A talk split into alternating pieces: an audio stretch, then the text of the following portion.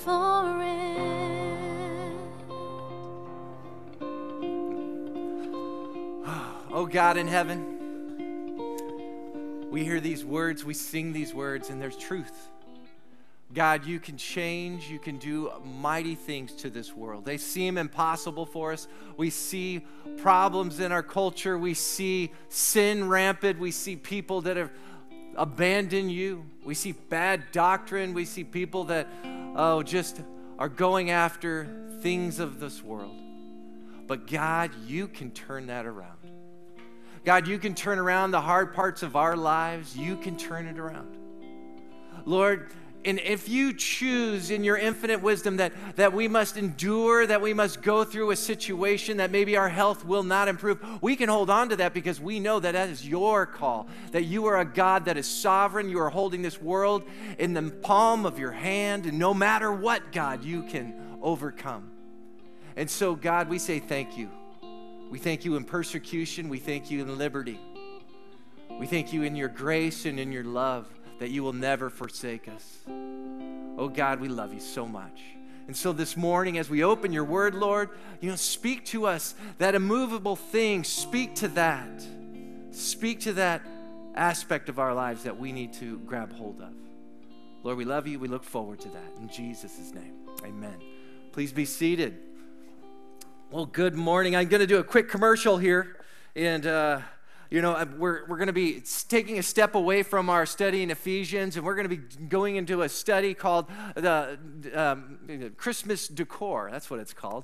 And I just want to bring that to your attention because in December, it's going to be fun. There's so many things that are decorating our hearts, especially during the holidays. How many people here worry about stuff sometimes, Like Thanksgiving dinner, is the turkey going to be thawed in time? It's happened to us. It hasn't, Or that we go through worry, did I get the right thing? Or maybe there's a health concern. We're going to talk about worry. Some people deal with that in different ways because you know what? We want to have the trust of God on our hearts. Sometimes we have doubt.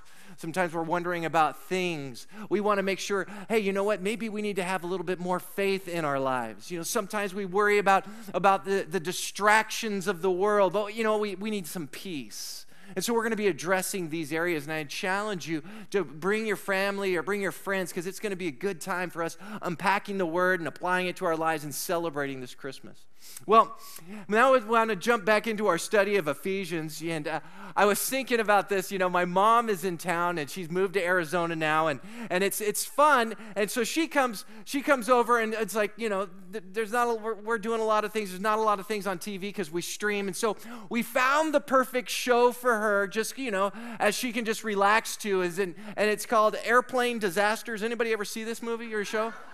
Okay, so we binge watched this while she was over for a week, and it's like Airplane Disasters, and it's anybody see this thing? Okay, all right, so anyway, there's this show, and what they do is they take a real-life accident, an air accident of an airplane, and they do a dramatization of it, and you learn about the people involved and the people on the plane, and then they try and figure out what was the cause.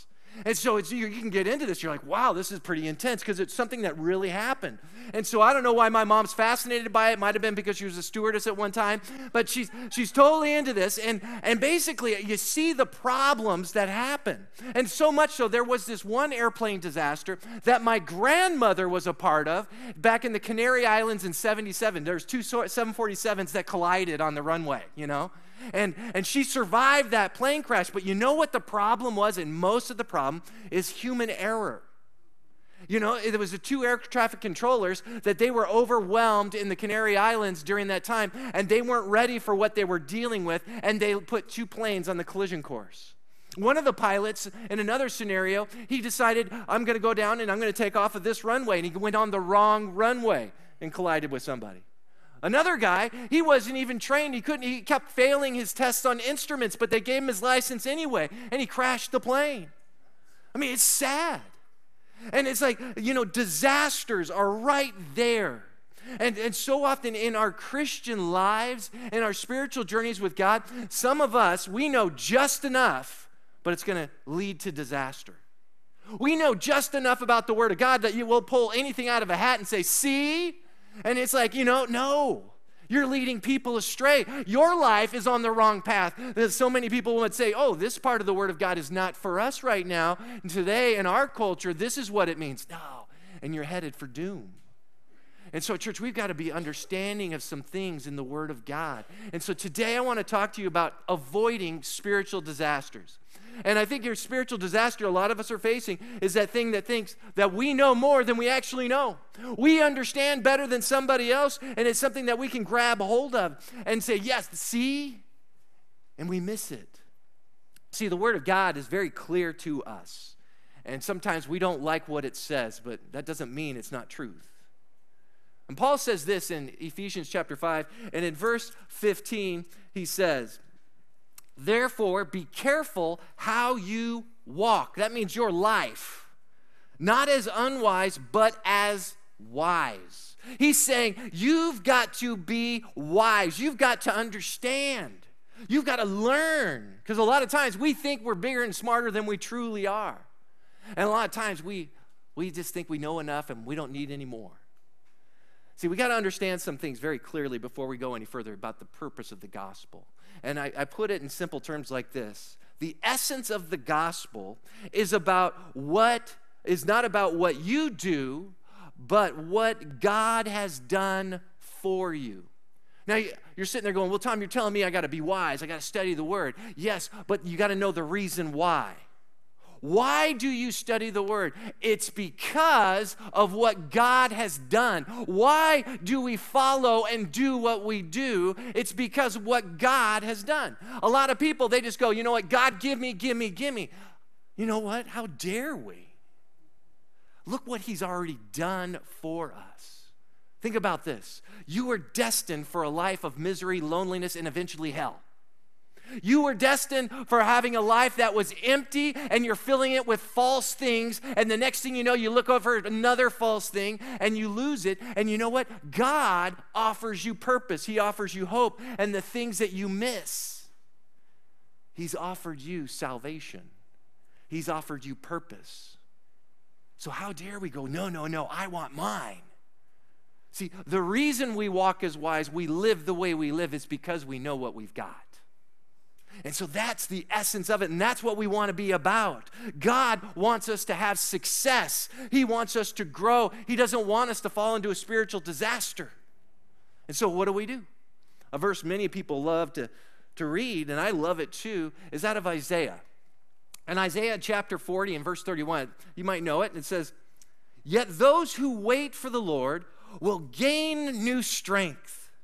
They will mount up with wings like eagles. They will run and not get tired. They will walk and not become weary. We see this verse and we're like, yes. And a lot of Christians, we take the cultural idea of the United States, you know, an American way. If I wait on God, then I'm going to have this new strength. And so what do the Christians do? We go to a church, we go home, and we're just going, I'm waiting. Bring it on, God. I need that new strength. I want to have those wings. You know what that word wait means? In Hebrew. In Hebrew, it means bind. See, we have to be bound to God. We have to bind ourselves to God. We have to be involved with God so that we can have new strength. It's not waiting for the sunny day. It's you getting involved with God, and then you'll know what truth is. And church, that is the task of every Christian.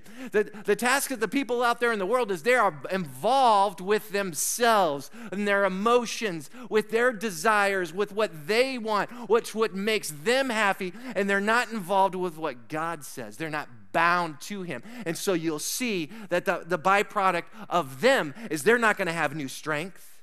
They will never mount up with wings like eagles. They will never get ready to go for a new jog. They're always going to be tired, and they're going to walk and be weary. That's the world. And so they look for fuel anywhere they can get it. But we as Christians, when we bind ourselves with God, when we dig in, this is what we go for. And you can.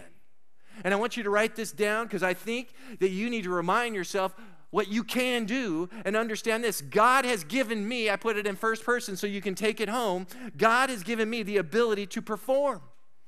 You can do what God has called you to do. We always think, oh, no, I can't. It's too hard. God's ways are too hard. No, the world thinks they are, but God has given you the ability.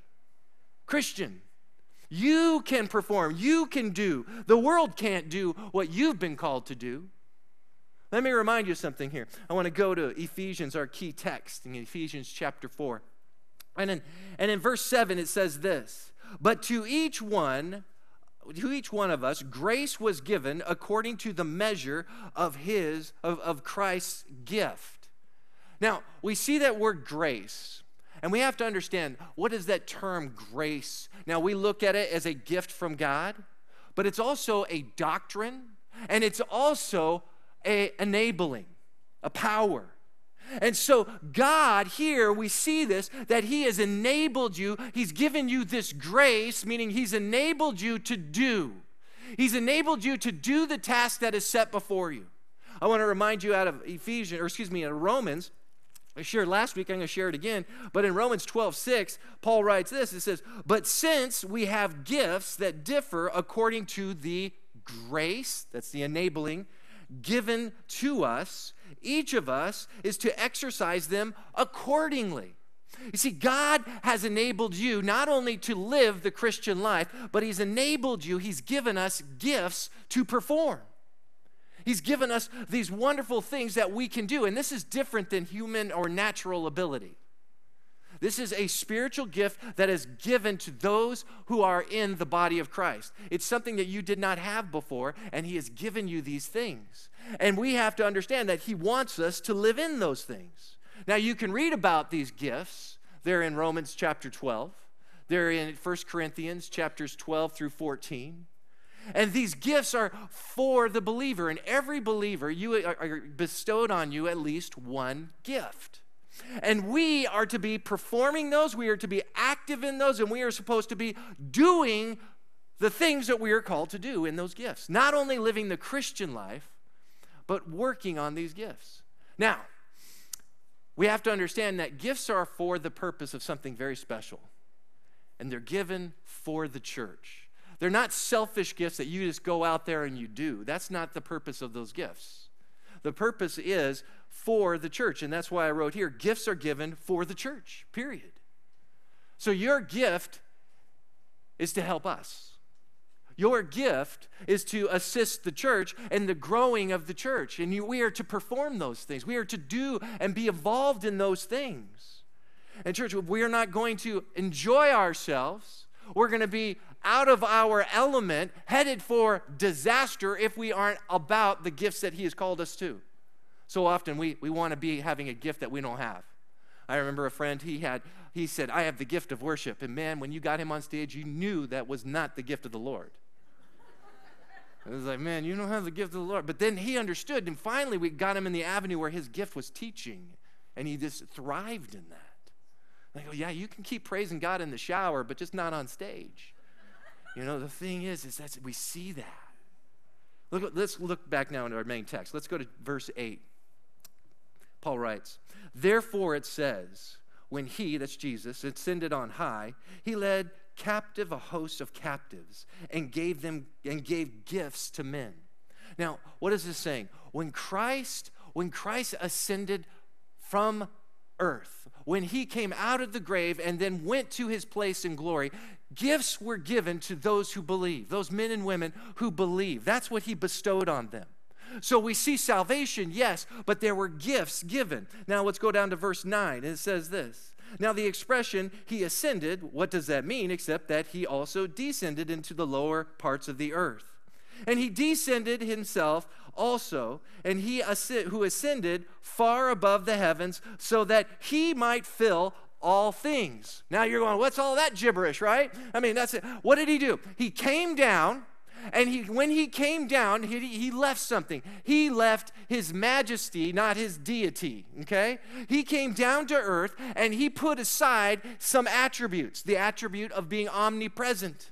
And so he could be here with us. And he then relinquished control to the Father in heaven. And so Jesus, he comes down to earth, and what does he do? Why did he do that? So that he could live among us, die for us, and then go to glory, and so that we could accompany him in glory when our time is done. But in the meantime, he allotted people, believers, gifts. And he wants us to perform in those gifts. He wants us to follow suit in those. He's enabled us to them.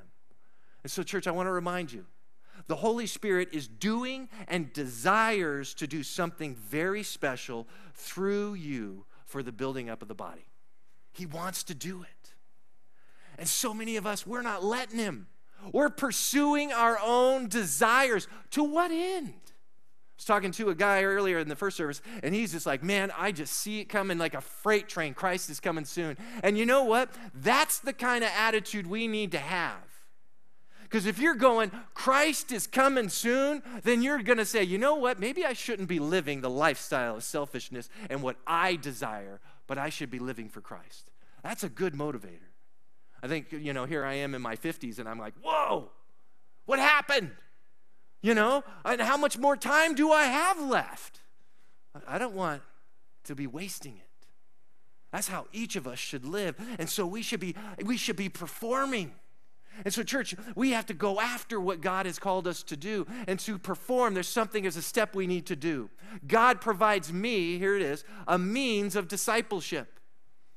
See, we use the word apprentice here in the church, meaning, hey, you know what? You want to be an apprentice of God. You want to learn God's stuff, how Jesus works, how he goes about, and I want to learn it and I want to apply it.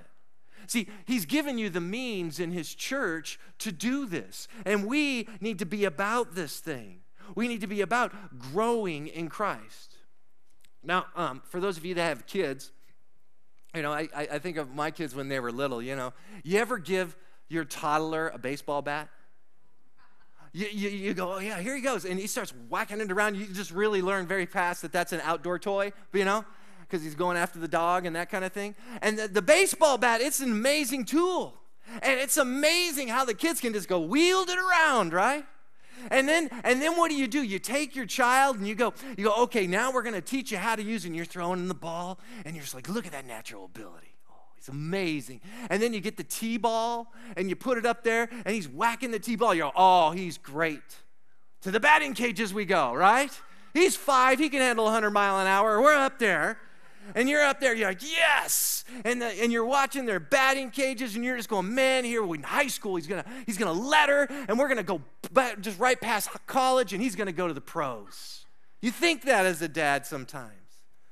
You know, and in our spiritual journey, there are so many of us that are out there, and we're not even up to T-ball yet. We're just taking our Bible, and we're doing this. We're whacking at anything. I know a Bible verse. And you say, you know, God is love, 1 John 4:8, so there, that's it. You know, and you're taking the Word of God, and you're out of context, you don't know how to use it, and you're hurting people. You're driving people the wrong direction, and maybe even yourself. You're lying to yourself because you say the Bible said that and some pastor told me. Church, we have to understand that the Word of God says, and he's given us this ability to learn it. In Ephesians chapter 4, verse 11, Paul writes, he goes, and he gave some as apostles, and some as prophets, and some as evangelists, and some as pastors and teachers. So he gives us 4 examples here. And these gifts are for the church. And a lot of people go, these are the gifts that you know, maybe I have one of them. Maybe you do. But we misunderstand them a lot. Because we hear these terms thrown around in churches. I even heard it thrown around this morning. And so we've got to understand some things about what these discipleship roles are. See, apostles, let's talk about that. Apostles, these are men who had witnessed the resurrected Christ and been personally commissioned by Jesus. That's what it's talking about here. So these are the men that wrote the New Testament.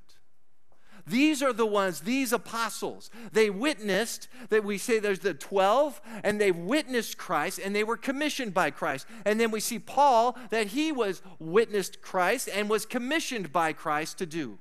And so we could see that. Then there's prophets. And prophets are in reference to New Testament men who proclaimed God's truth.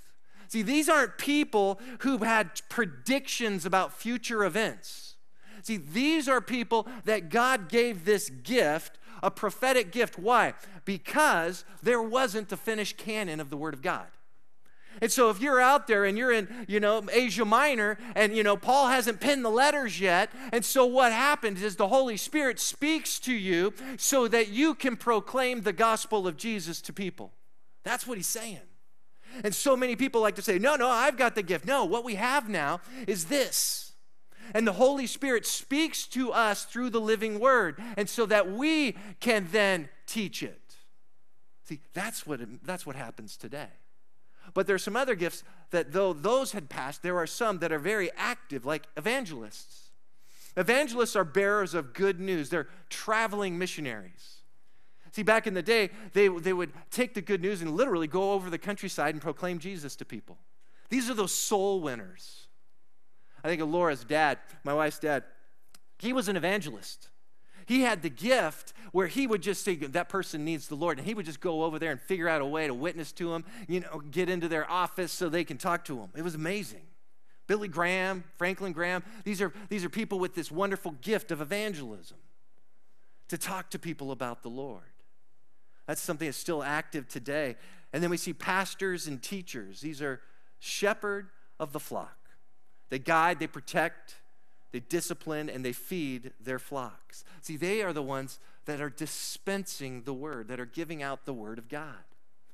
And we have to understand that this is a gift for the church. Like, all gifts are for the church. We see it very plainly. All these gifts are for the edification and the building up of the church. So we got to understand that this is what we're here for. Now, I want to help us understand a little bit better about evangelists, okay? I put evangelists like this. Evangelists are the obstetricians of the church. They're the ones that deliver the new babes. And you know what? The thing is each of us is called to be an evangelist. Some of us have this calling in our lives to go out and be evangelists, but we are to have that evangelistic side to us of sharing our faith with people. You may not be the person that goes out there and going, I'm going to go over here, but you might be somebody that, hey, I just want to talk to my friend and bring them in. And pastors and teachers are the pediatricians of the church. They grow them. And church, we all need time, and we all need time to grow. We want to grow more and more like Christ, and we should go after it. See, when we see in the Word of God, as we see here, an outlining of jobs in the church, that means the church is needed. See, for a believer to say you've made it, and I don't need the church, you're going against God's Word. He's saying, hey, there are people to shepherd the flock. See, you go, well, I don't need shepherding. Well, then, are you a pastor? Well, no. I belong in God's church, the invisible church. No, we're called to be involved in the small church. For why? For the equipping of the saints for the work of service. You see, we come to learn more. We come to get educated, to grow. For why? Service to who? The church. See, right there, we see the purpose is all of us is to be involved in the church. That's the whole purpose. That's why we're here. We're here to get equipped, but we're also here to do. And it's amazing that there are so many doers in our church, and I love it. I mean, I could just look around and I see so many people that are involved. Why? Because you are here for the service of the body, and that's what we want to be about. Because we're supposed to be about Jesus. And did you know the more you grow and are discipled in Christ, the further away you get from spiritual disaster? The stronger you get, the more success you'll have. But when you aren't serving, when you aren't growing, I find that I'm going backwards. I'm going backwards, and that's when spiritual disaster creeps in. And you might say to yourself, going, you know, Tom, I've been in a church for 20, 30 years, and I know it all, and I'm pretty smart. With that attitude, spiritual disaster is right around the corner. We need to grow. We need to grow in Christ. That's why we see what Paul says in 1 Corinthians 2:2. For I am determined to know nothing among you except Jesus Christ and him crucified. He's saying, all's I want more Jesus. Why? Because the more Jesus that is involved in my life, I become more like him, and my life is sure to avoid more disaster than it's already dealt with. See, we got to understand, church, you are loved, and we are called to love back, to enjoy him. Jesus said this. He said, You did not choose me, but I chose you and appointed you that you would go and bear fruit, and that your fruit would remain, so that whenever you ask of the Father in my name, he may give it to you. You see the progression there? Jesus chose us so that we could do things for him because of what he's done for us. And then when we're going about God's work, we're sitting there and we're like, yes, God. And he's just going, what do you need? What do you need? I want to enable you to do more. You see? We can go further. But it doesn't happen unless you are growing. And we have to understand this is where we are called to be. We are called, all of us, to be active. Understand this. The biblical model of the church is those in pastoral roles prepare God's people for ministry. So many people look at me and you're the one. We pay you, you go do. That's against the word of God. I'm here, yes, I have to do, but you know what? We all do. Why? Because we are all ministers. We are. We are all ministers. And if you can grab hold of that statement, you will go so far. Because you'll go, yes, I'm a minister of God. Now, we think I'm not that important. You might think that. So how am I a minister? I think of my daughter. When she was little, she was in the play, The Fiddler on the Roof. Anybody ever see Fiddler on the Roof? I love that. Come on, anybody? That's a tradition. I mean, come on. It's like we'll just break out into song. And it's like, I just love that. You know, I grew up going to it. You know, my parents had a vinyl, and we'd listen to it. And then I was like, oh, man, I love Fiddler on the Roof. And she's like, I'm going to be in Fiddler on the Roof. And I'm like, yes. And so she got this enormous role, right? And it was the youngest daughter. Anybody, you know who that one is? No one does. I mean, no one knows this role. She had one line. All right, and so what we do, we get there, and we got our cell phones out. We are going to record this because this is going to be the greatest Fiddler on Earth. And the people are singing, and they're dancing, and I'm like, wait. You know, and I'm sitting there, and all this is going on, and then it's my daughter's turn, and she said her one line, and I wanted to just stand up and go, yay! And then I wanted to go home, you know, and it was like, it was perfect. Church. See, that's how God feels about you. See, we forget that. We think we're insignificant. We don't think we have a great role to play, but I'll tell you, God is more interested in us doing the best in our role than us being the star of the show. See, when you are using your gift, when you are performing, when you are being discipled how to use it properly and not swinging it out there, when you are going along, and you know what God's doing? Yay! Look at him. Look at her. He's excited for you. And church, that's how we have to look at our lives. You know what? I'm not a mega church pastor, but he's just going, yay! You know, you may not be an evangelist, but you witness to somebody, yay! See, God wants us to perform, but we can't do it right unless we're being discipled, getting involved. And church, that's what we're here for. That's why we have church. This is what we're all about. We're to be grounded in the Word. That's why we have classes. That's why right now, this young people, they're being taught about spiritual gifts. because they're never too young to use those gifts. And we've got to understand that. Because, church, this is it. God's goal for me is maturity. It's maturity. And I know a lot of us older people, I know a lot that aren't very mature. They've been coming to church for years, and they're saying, yeah, I just come. And they're not mature. See, young people, and it's wonderful, they are more mature. We can learn from their example.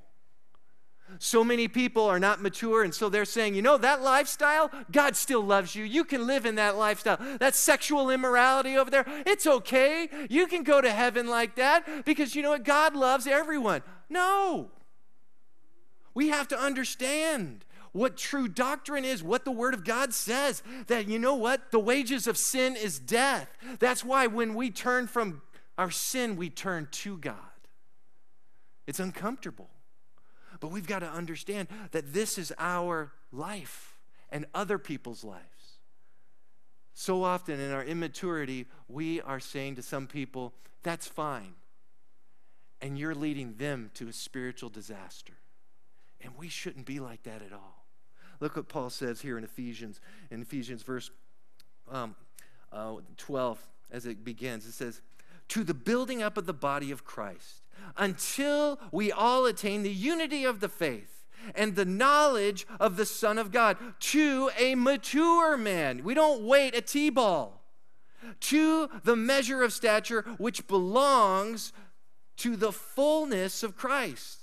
As a result, you will no longer be children tossed from here to there by waves and carried about by every wind of doctrine, or by the trickery of men, by the craftiness in deceitful schemings.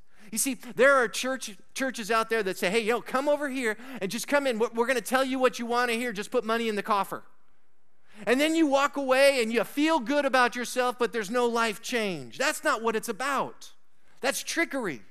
You see, the Word of God, it's user-friendly, yes, but it's also kind of difficult to grab hold of in the sense of, I don't like that doctrine. And people are easily swayed. Anybody here like 31 Flavors, Baskin-Robbins? Oh, praise the Lord. Good. That was God's gift to humanity, you know. And I think at 31 Flavors, we had one by our house. And you know, I'd always go in there with the mindset, mint chocolate chip. Because mint chocolate chip, there's no better ice cream. And it's a sure thing, and it's good, and it's wonderful. But you go into 31 Flavors, and then they have all these different kinds. I don't know where they get the word 31 because there's always another one, right? And you just get in there, and it's like, and you go, and then you get something, you go, oh, that sounds really good. And you take it out, and it's not mint chocolate chip. It lets you down. This is a drag.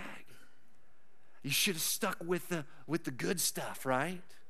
But you were swayed by double malted crunch. See, that's the Christian experience so much. As Christians go in, they know what's right.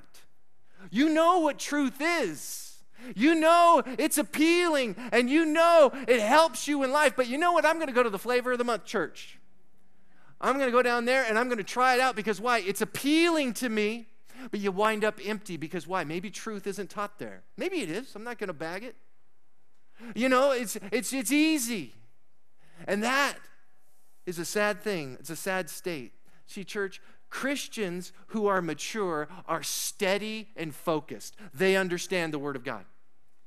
And that's what we strive for. We don't go to looking for something that caters to our lifestyle. We go looking for something that is about God. As it says here in Ephesians chapter 4, verse 15, he says, but speaking the truth in love, we are to grow up in all aspects into Him who is the head, even Christ. What's Paul saying there? Truth and love. See, we like the love side, but we'll forget the truth. You see, you don't love somebody unless you're truthful. See, we want to be truthful for people. Yeah, we could say it in terms, but you don't sugarcoat sin. Oh, that sin's beautiful. It looks good on you. It's a, but you're not going to be saved. No, we have to be honest. We love on them, but you got to say the truth. See, church, truth unites.